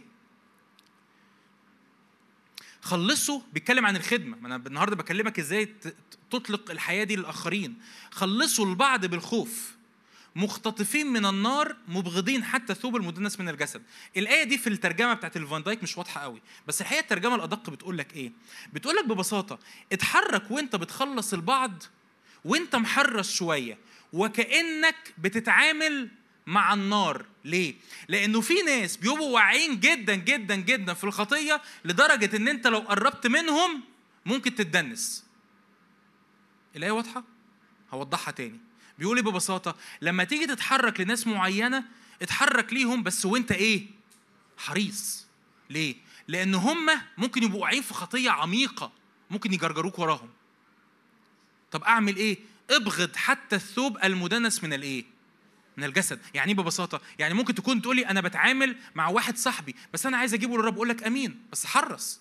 مش بقول لك ما تعاملش معاه بس إيه؟ حرص. ابغض حتى الثوب المدنس من الجسد. أنا في واحدة جارتي بتعامل معاها وعايز أجيبها للرب بس هي عمال في أوقات ناس بت... شخصيا بتشاركني بحاجات زي كده تقول لي أنا في واحد عمال يحكي لي على بلاوي في حياته ومصايب ولأن هو شخص مؤمن ما, ما شافش كم الشر ده. الشر اللي عمال يسمعه بقى معصره مدخله في تجربة. أقول له إيه؟ خلاص قول له شوف حد تاني يساعدك. لأن أنا واصل لمرحلة مش قادر أساعد الشخص أنا عمال أتعثر أتعثر أتعثر من كتر الشر اللي أنا عمال أسمعه. ابغض الثوب المدنس من الجسد. حياة الطهارة يمكن كلمة ما بنسمعش عنها كتير بس حياة الطهارة ده الدقيق الدقيق الأبيض الدقيق اللي اي أي نقطة سوداء لا أكيد يا ست الكل لو عندك دقيق في البيت أي نقطة سوداء هتبان في الدقيق صح؟ الطهارة. احفظ نفسك طاهر بلا دنس في العالم. أن يحفظ الإنسان نفسه بلا دنس في العالم. خلي حياتك طاهرة. إليشع كانت حياته طاهرة. إليشع حط ملح يعني حط تكريس قداسة. المية دي بتاعت الرب حط على الأكلة طهارة حط على الأكلة دقيق. فالأكلة دي تم افتداء الموت اللي فيها وتحولت إلى حياة. تخيل معايا الأكل كانت هتموتهم بقت سبب بركة لأجسادهم. صح؟ بقت سبب طاقة لأجسادهم يقدروا وهم كانوا في مجاعة بس الأكلة دي بقت سبب بركة ليهم. ثلاثة ملوك الثاني أربعة عدد واحد. أول حاجة الصداقة. اثنين القداسة والطهارة. ثلاثة أربعة واحد. صرخت إلى إليشع امرأة من نساء بني الأنبياء قائلة عبدك زوجي قد إيه؟ قد مات. عشان كده قلت لك المعجزة دي ليها علاقة بالموت. ليه ليها علاقة بالموت؟ لأنه الراجل في الزمن ده هو اللي كان بيصرف على البيت. الراجل هو اللي كان بيطلع يشتغل. هو زوجي قد مات. أنت تعلم عبدك كان يخاف الرب. أتى المرابي ليأخذ ولدي له عبدين. ليه المرابي يجي ياخذ الولاد عبدين؟ لأن بعد ما الراجل مات الست ما بقتش قادرة تشتغل وتصرف على البيت. ده في العهد القديم طبعا مش زمان يعني مش دلوقتي. فالست ما بقتش قادرة تشتغل وتصرف على البيت والراجل مات. فالدين ده بسبب إيه أصلا؟ موت. الدين ده بسبب موت. قال لها إليشع ماذا أصنع لك؟ اخبريني ماذا لك في البيت. قالت ليس لجاريتك شيء في البيت إلا دهنة إيه؟ إيه, النقطة الثالثة المسحة. كيف تتحرك بقوة الحياة عشان تخدم الناس؟ أول حاجة إن حضرتك تكون مكان سكن للرب. تاني حاجة إن حضرتك إناء مقدس وطاهر. ثلاثة اعطش المسحة. اعطش لإيه؟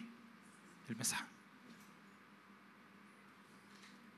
نحب المسحة. أنا بحب المسحة. نفسي تحب المسحة. تقول لي أنت بتحب الكلمة ولا المسحة؟ أقول لك ما ينفعش أحب الاثنين نحب الكلمة ونحب الإيه؟ المسحة. يقول كده الرب يسوع لأن قوة قد خرجت إيه؟ مني. شعرت أن قوة خرجت مني. واو. دي حركة الروح القدس الموضوع على حياتي اللي بتصنع تغيير في حياة الآخرين. تنالون قوة ما تحل الروح القدس عليكم. اعطش في المسحة اعطش ان روح الله املى كل جوانب حياتي. مش بس املى مسحت بالدهن رأسي كأسي إيه؟ رايه كأسي بيفيض. كأسي بيفيض من الدهنة كأسي بيفيض من الزيت. يا رب ليه؟ لأنه كم الاحتياج اللي حوالينا رهيب. كم الاحتياج اللي حوالينا رهيب. رهيب. رهيب.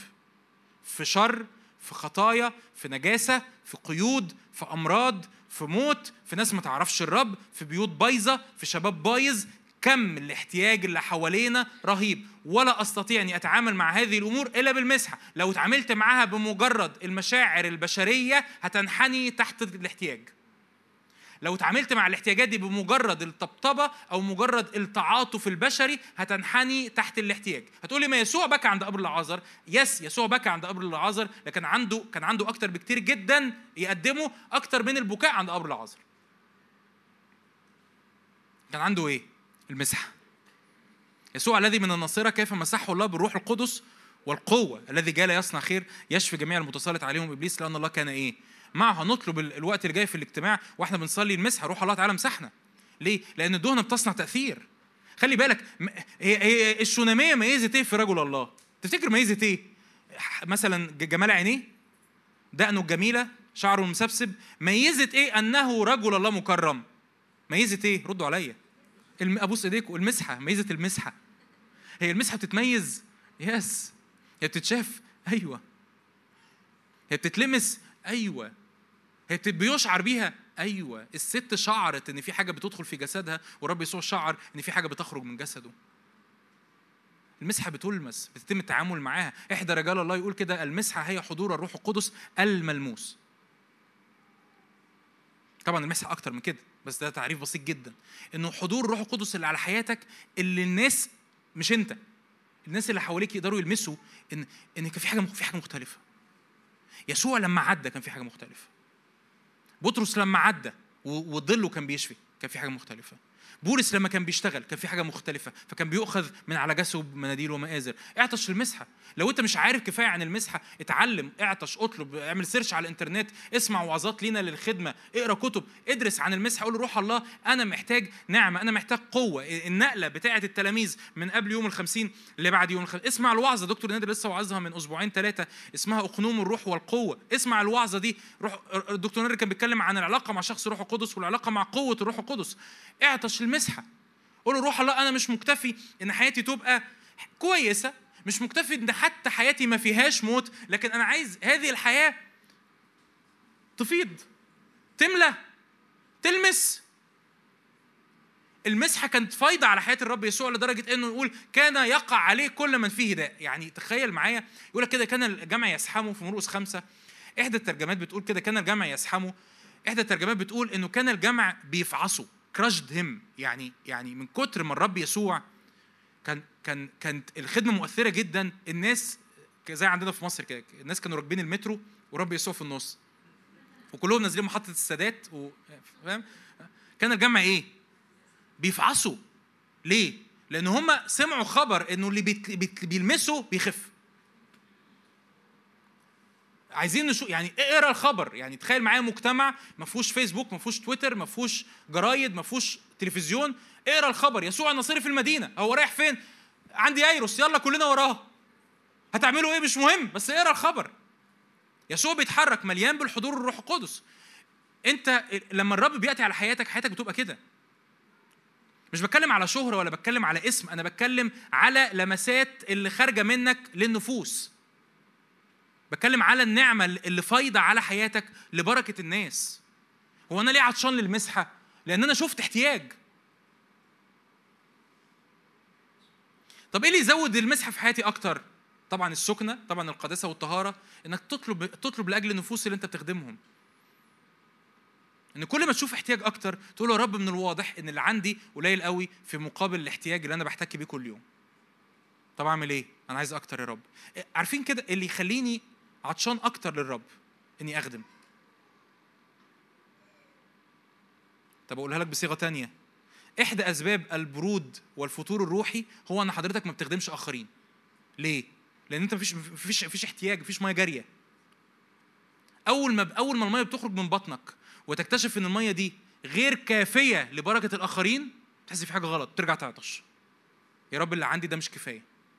اللي عندي مش كفاية أنا محتاج أكتر وأكتر وأكتر أكتر من الإعلان وأكتر من النعمة وأكتر من المسحة وأكتر من المحبة وأكتر من التواضع لأن اللي أنا كنت فاكر إن أنا إيه، ياما هنا ياما هناك طلع ما فيش. طلع ما فيش. طب أعمل إيه؟ بتواضع قدام الرب أكتر فالمسحة تزداد في حياتي. أمين؟ تالت مفتاح من مفاتيح إطلاق الحياة حوالينا هو المسحة. ده, ده الروح القدس اللي بيأتي بيلمس آخرين. رابع نقطة وآخر نقطة علشان نصلي. ملوك الثاني إصحاح سبعة. عدد واحد. إيه إيه ال عشان ما أقراش كتير إيه الخلفية بتاعت القصة الأخيرة؟ ملوك الثاني إصحاح سبعة إنه كان في مجاعة في السامرة. المجاعة دي كانت لدرجة إنه يقول لك كده راس الحمار كانت ب 80 من الفضة ده مبلغ ضخم جدا. راس الحمار دي حاجة ما فيهاش أكل ما فيهاش لحم ب 80 من الفضة ده, ده مبلغ ضخم. ربع القاب من زبل الحمام ده يعني زبل الحمام ده بيستخدم زي وقود. بخمسة من الفضة دي حاجة ما بتتاكلش أصلا لدرجة إنه بسبب المجاعة اتنين ستات اتفقوا إن هم ياكلوا عيالهم. حاجة حاجة قبيحة جدا حاجة صعبة جدا جدا. فيقف كده إليشع في إصحاح سبعة عدد واحد. قال إليشع اسمعوا كلام الرب. هللويا. اسمعوا كلام الرب. هكذا قال الرب في مثل هذا الوقت غدا. تكون كيلة الدقيق بشاقل كيلة الشع... الشعير بإيه؟ شاقل في باب السامرة. إيه آخر حاجة؟ طبعا بقى في قصة الجندي اللي ما صدقش مش مهم كل ده. إيه آخر حاجة؟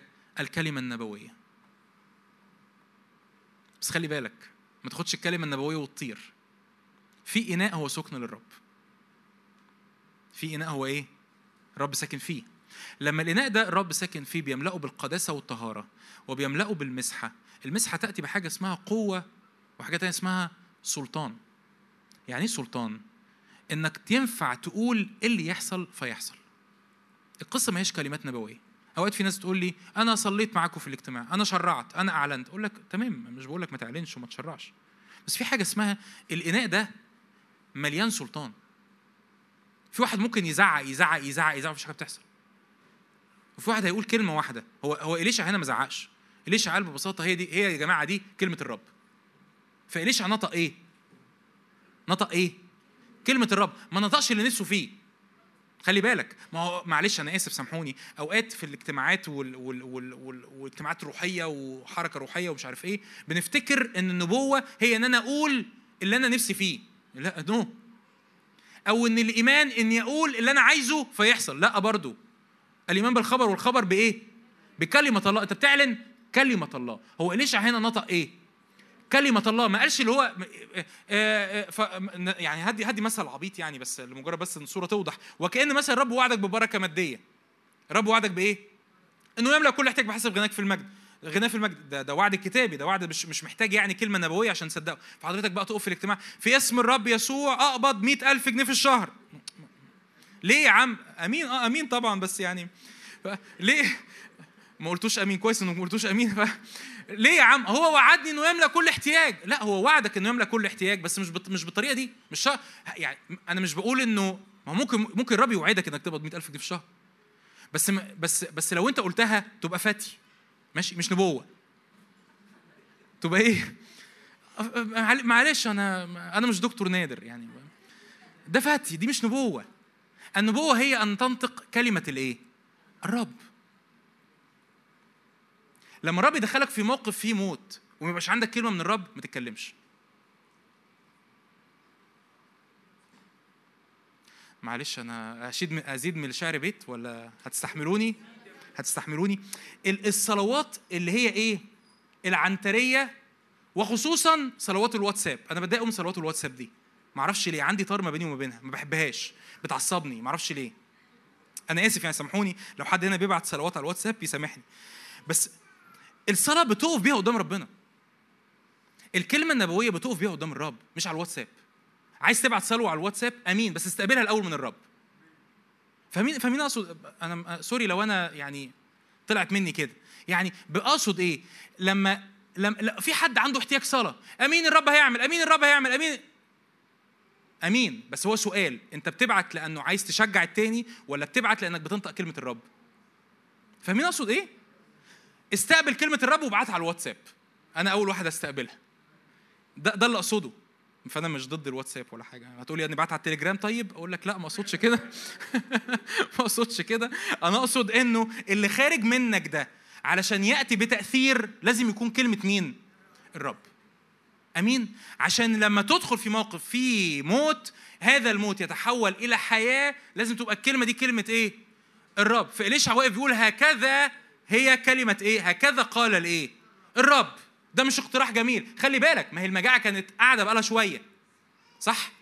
ما هو ما هو في حصار على السامرة. فمن الواضح إن المجاعة بقى لها أسبوع أسبوعين شهر شهرين لدرجة إنه الناس بقت تاكل عيالها. فمن الواضح إن المجاعه طب ليه؟ يعني يا يعني ما كنت آخد صلي الصلوة دي بأول امبارح. هو ليش أقول مش مزاجي مش مزاجي هكذا قال الرب. إمتى؟ بكرة. طب ما ما ما تخليها النهارده. يعني مفيش أوكازيون. الرب قال إيه؟ بكرة. يمكن ده مش مجاله قوي إني أقوله بس ده ده اللي بيفرق واحد ده اللي بيفرق واحد عن واحد. ده اللي بيفرق شخص مدرك إن أنا بقول كلمة الرب مش بقول كلمات مشجعة. أوقات برضو للأسف في وسط مجتمعات روحية ونبوية ورسولية ومش عارف إيه وبتاع بنفتكر إن الكلمة النبوية هي مجرد كلمات مشجعة. غلط. أنا آسف. الكلمة النبويه ما هيش كلمات مشجعة. مش مش مش اللي ما مش اللي ما بداك وما يتبادر على ذهنك تقوله بقت كلمة نبوية. ما يعني ما كانش حد غلب. الكلمة النبوية هي كلمة الرب. ويقول كده الرب لأرميا إذا نزعت الثمين عن المرزول فمثل فمي إيه؟ تكون. أنت بتفصل. إيه اللي أقوله؟ أنا في موقف. تقولي طب الموقف فيه تحدي صعب. أقول. قول. لو الرب قال لك قول. أنا في مواقف ناس بتبعت لي أوقات ما بعرفش أقول. لا طب صلي لي. يعني ناس تقول لي صلي لي. ما عنديش حاجة أقولها. يعني هصلي وخلاص ما عنديش حاجة أقولها أقول إيه؟ فالكلمة النبوية هي كلمة مين؟ الرب فلما يبقى في إناء الرب ساكن فيه هذا الإناء مليان بالقداسة والطهارة هذا الإناء مليان مسحة حيث كلمة الملك هناك إيه؟ سلطان بتطلق حياة. فالرب يدخلك في موقف الموقف ده فيه فشل فيه موت فيه سلب فيه عدم إثمار فيه استنزاف. دخلت تزور عيلة ولقيت العيلة في في في ضعف غير عادي وفي فشل غير عادي وفي هزيمة غير عادية. وشعرت جواك كده بكلمة فيها تشجيع. حتى لو الكلمة دي بسيطة جدا. إنه إنه إنه الرب يملأ كل احتياج بحسب غناه في المجد. تقول لي ودي كلمة نبوية؟ أيوه كلمة نبوية. لو الرب أعطاها ليك في اللحظة في الزمن في الاحتياج تبقى كلمة نبوية اعلنها على حياتهم. أنا بعلن كده في اسم يسوع. الرب يملأ كل احتياج في حياتكم بحسب غناه في المجد. آمين؟ أنا بعلن كده بركة على هذا البيت. واحدة تيجي تشارك معاكي أنا أنا بيتي تعبان وفي انزعاج غير عادي. ممكن يبقى في الأول بتصلي معاها بتتحدي معاها تقول لها طب هاجي أزورك في البيت. بس مفيش حاجة جواكي خاصة. وانت بتصلي مرة بعد الثانية بعد الثالثه رب يديك الكلمة يقول لك روحي زوريها في البيت وقولي لها كده إني أتكلم بالسلام إن الرب يتكلم بالسلام لشعبه كل اللي جواكي تبعتي لها آية على الواتساب تقولي لها هكذا يقول الرب إنه رأيت آه، القريب والبعيد رأيت طرقه وسأشفيه أقول سلام للقريب والبعيد. تقول لها سلام. الكلمة دي تصنع فرق. أحسن من مليون كلمة عمالة تتقال لكن لكن ما كانتش كلمة الرب. أمين؟ فإيه اللي يطلق الحياة؟ الكلمة النبوية. إيه الكلمة النبوية؟ كلمة الرب اللي بتصنع حياة. اللي بتصنع تغيير. أمين؟ أنا أنا خلصت. ممكن فريق التسبيح يبتدي يطلع. ببساطة الرب عايز يطلقنا آنية مليانة حياة. آنية مليانة إيه؟ حياة لينا والآخرين. ما تتصالحش مع موت ما تتصالحش مع مع سلب ما تتصالحش مع استنزاف ما تتصالحش مع مع أفكار كده أهو عادي أهو الموت علينا حق آه الموت آه هيفضل في موت لحد ما الرب يسوع يجي بس حتى لو في موت فالموت عدو. الموت عدو. حتى الخاطي الرب ما بيصرش شكرا حتى الخاطي الرب لا يصر بموته فالموت عدو. تعالوا نقف مع بعض. قول يا رب اطلقني إناء مليان بالحياة. اطلقني إناء مليان بالحياة. اطلقني إناء مليان بالحياة. نعطش كده هذا الاجتماع وفي وقت الصلاة اللي جاي روح الله تعالى املانا. املانا يا روح الله.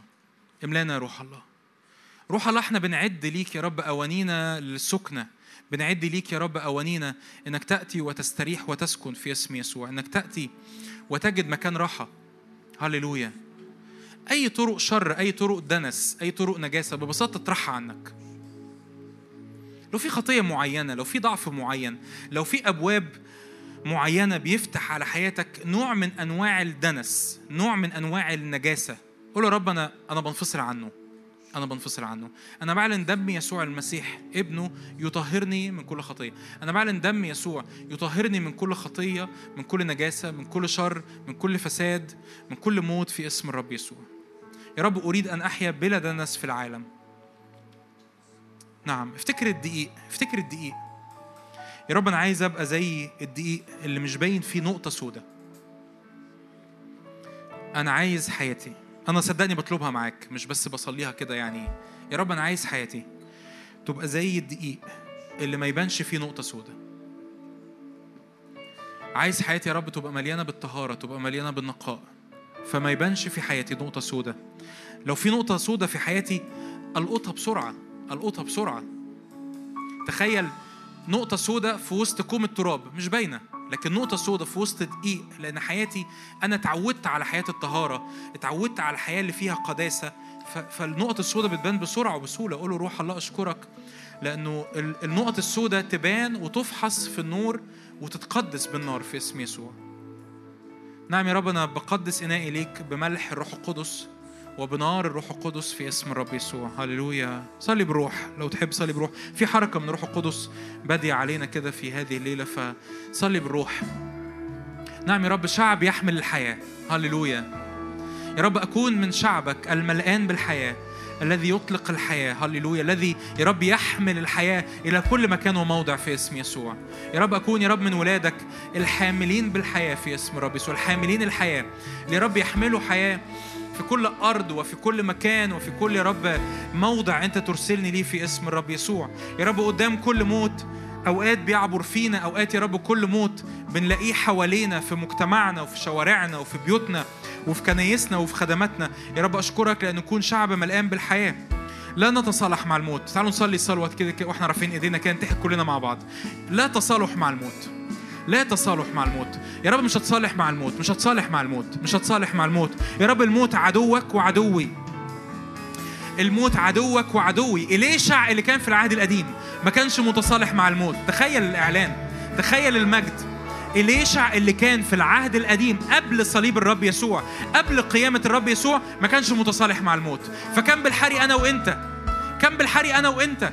اللي إلهنا غلب الموت اللي داس الموت يسوع غلب الموت. يا رب لا نتصالح مع الموت لا نتصالح مع أفكار الموت لا نتصالح مع السلب لا نتصالح مع مع مع مع, مع التفشيل لا نتصالح يا رب مع عدم الإثمار لا نتصالح مع الاستنزاف لا نتصالح يا رب مع ال مع ال ال ال التفشيل حتى الطبيعي بتاع الحياة لا نتصالح معاه في اسم يسوع في اسم الرب يسوع. نعم في اسم الرب يسوع كل قيد يتكسر كل قيد يتكسر في اسم الرب يسوع. بعلن سلام الرب اللي يملأ ذهنك اللي يملأ أفكارك اللي يملأ جسدك اللي يملأ طرقك في اسم الرب يسوع. هللويا هللويا في اسم الرب يسوع. حياة الله اعلن كده حياة الله فيا. حياة الله فيا حياة الله فيا. أنا إناء حامل لحياة الله. أنا إناء حامل لحياة الله. أنا إناء حامل لقوة الله. أنا إناء حامل لمسحة الروح القدس في اسم الرب يسوع. أنا إناء حامل لحياة الله أنا إناء حامل لقوة الله أنا إناء حامل لمسحة الروح القدس. هللويا. حياتك تسري فيا ومن خلالي. حياتك تسري فيا ومن خلالي في اسم الرب يسوع. لأن أين شوكتك يموت؟ أين غلبتك يا هوية في اسم يسوع؟ أين شوكتك يموت؟ أين غلبتك يا هوية في اسم الرب يسوع؟ نعم هللويا. لأن الرب غلب الموت بالقيامة. هللويا هللويا هللويا هللويا هللويا. هي هي هي شعب منتصر شعب غالب شعب ملقان بالحياة شعب ملقان بالقوة شعب ملقان بالكلمة النبوية شعب ملقان بالإعلان الإلهي في اسم الرب يسوع شعب ملقان بالنصرة وبالغلبة. هللويا أوه هللويا هللويا هللويا هللويا مجدا وعزا ليك. هللويا مستحق مستحق لأنك غلبت. مستحق لأنك سحقت رأس الحية. مستحق لأنك كسرت أبواب الجحيم. مستحق لأن معك مفاتيح الموت والهوية. مستحق مستحق. لأنك دست الموت. لأنك قمت ناقدا أوجاع الموت. هللويا. مستحق مستحق. عظم الرب علي الرب كده. خلي الرب يعلى قدام عينك. خلي الرب يعلى قدام عينيكي. خلي الرب يملى المشهد. خلي الرب يملى الأفكار. خلي الرب يملى كل حياتك. اعلن كده نعم يا رب مستحق مستحق. هللويا. هللويا. تسود. تسود وتملى كل الحياة هللويا هللويا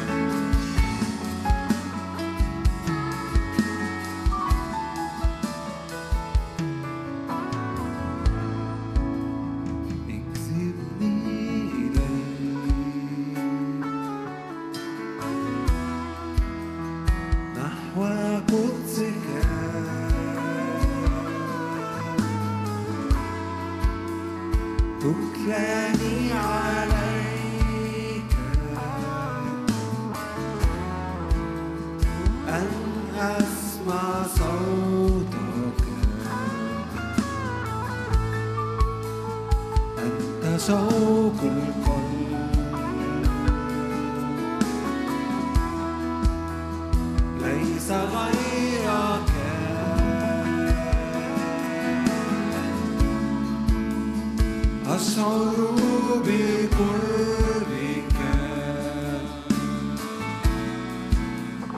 وبدفء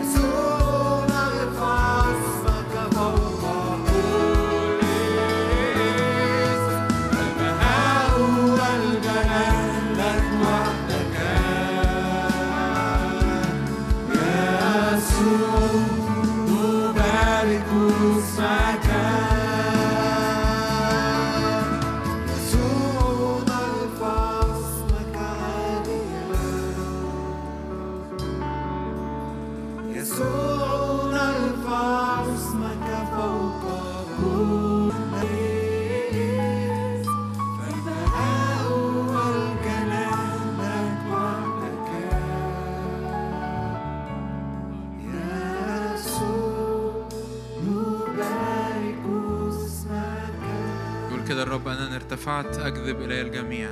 هللويا. الرب يجذب عينينا. الرب يجذب عينيك. هللويا. نعم يا رب تعالى قم يا رب إلى راحتك أنت وتابوت عزك.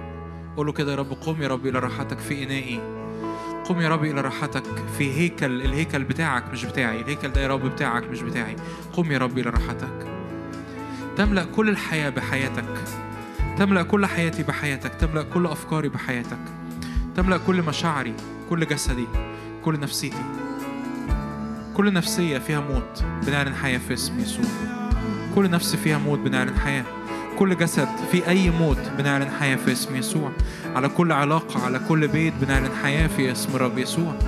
على كل ضعف في الحياة الروحية بنعلن حياة في اسم رب يسوع. على كل سلب في الماديات بنعلن حياة في اسم رب يسوع. انطق انطق كلمة الحياة صدق كلمة الحياة. صدق حياة الله إنها تسري.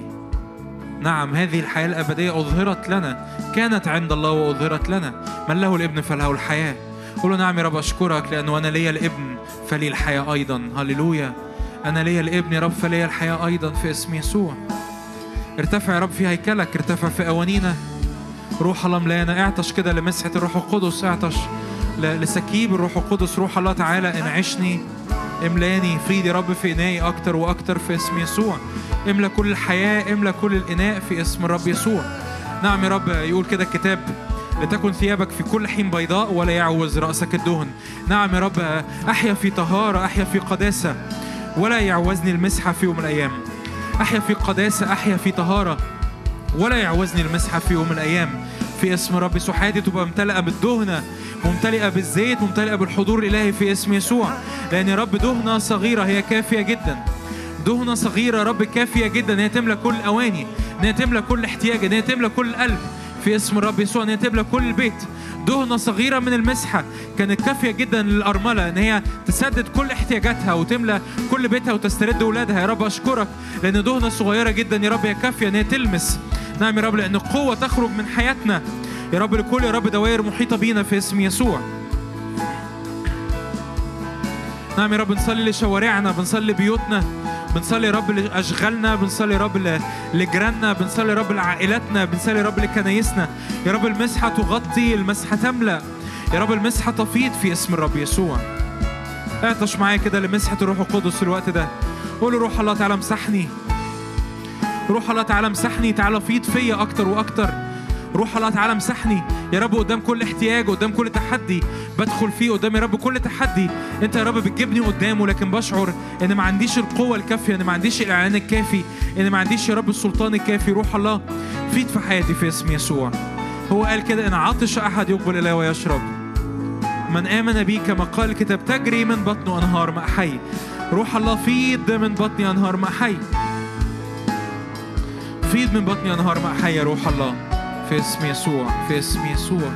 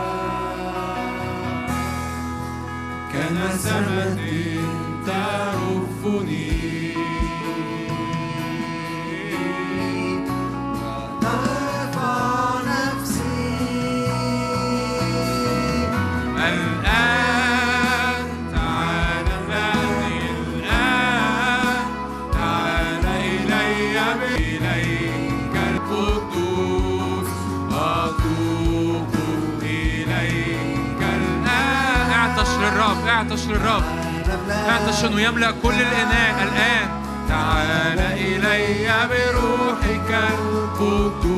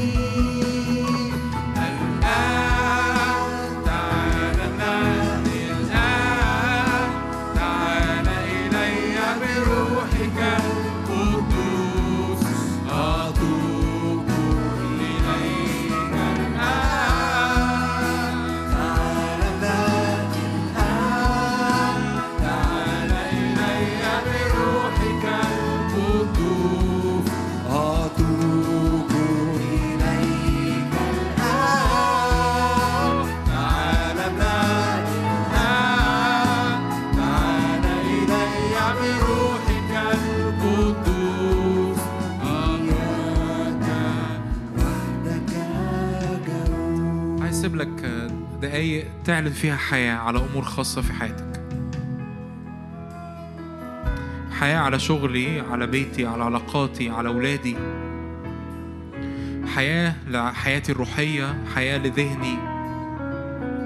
في جسد مريض لو في عضو مريض لو في عضو ميت لو في أعصاب ماتت لو في أنسجة ماتت بعلن حياة في اسم يسوع.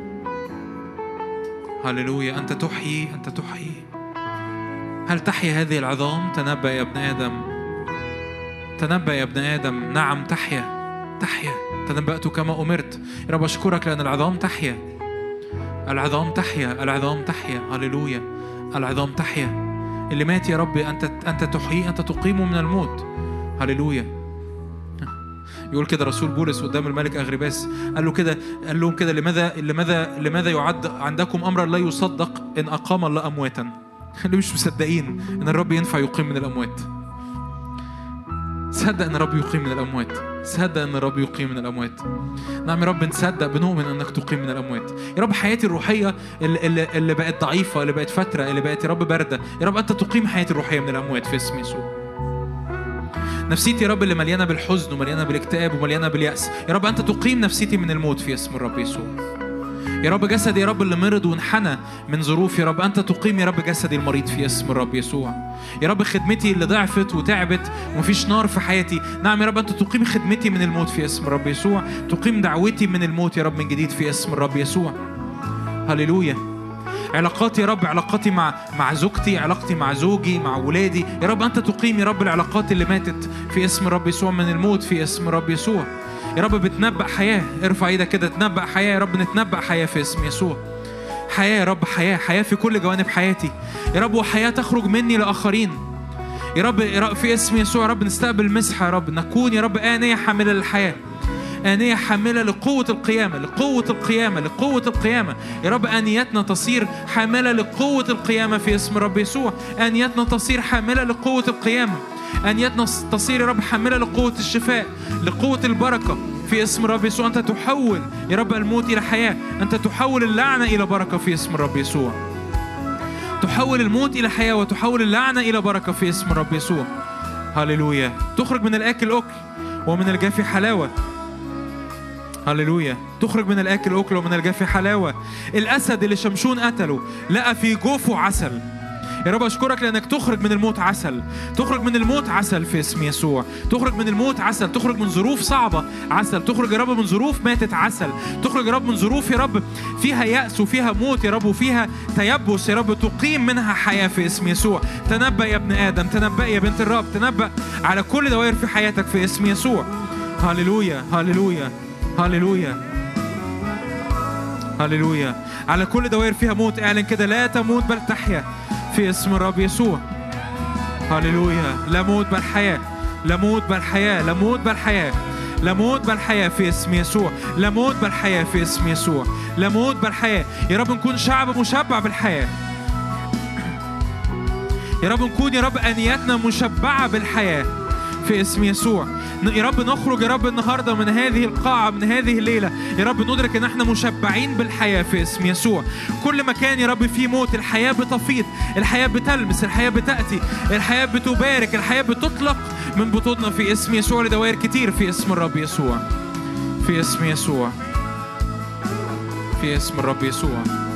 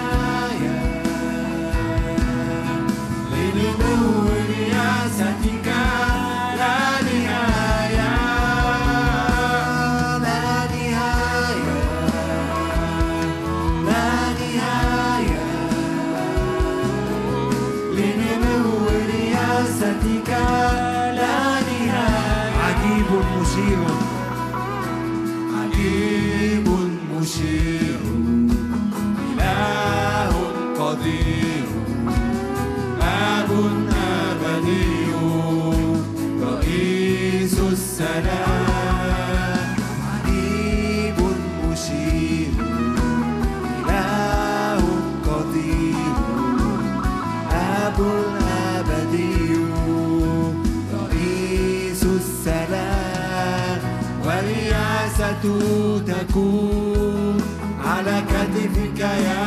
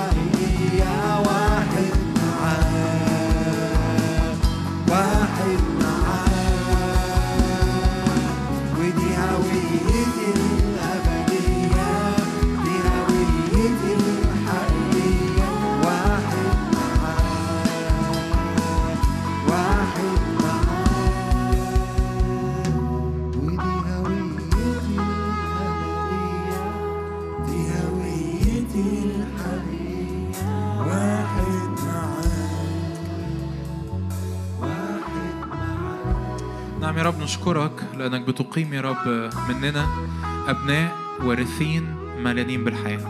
باسم يسوع.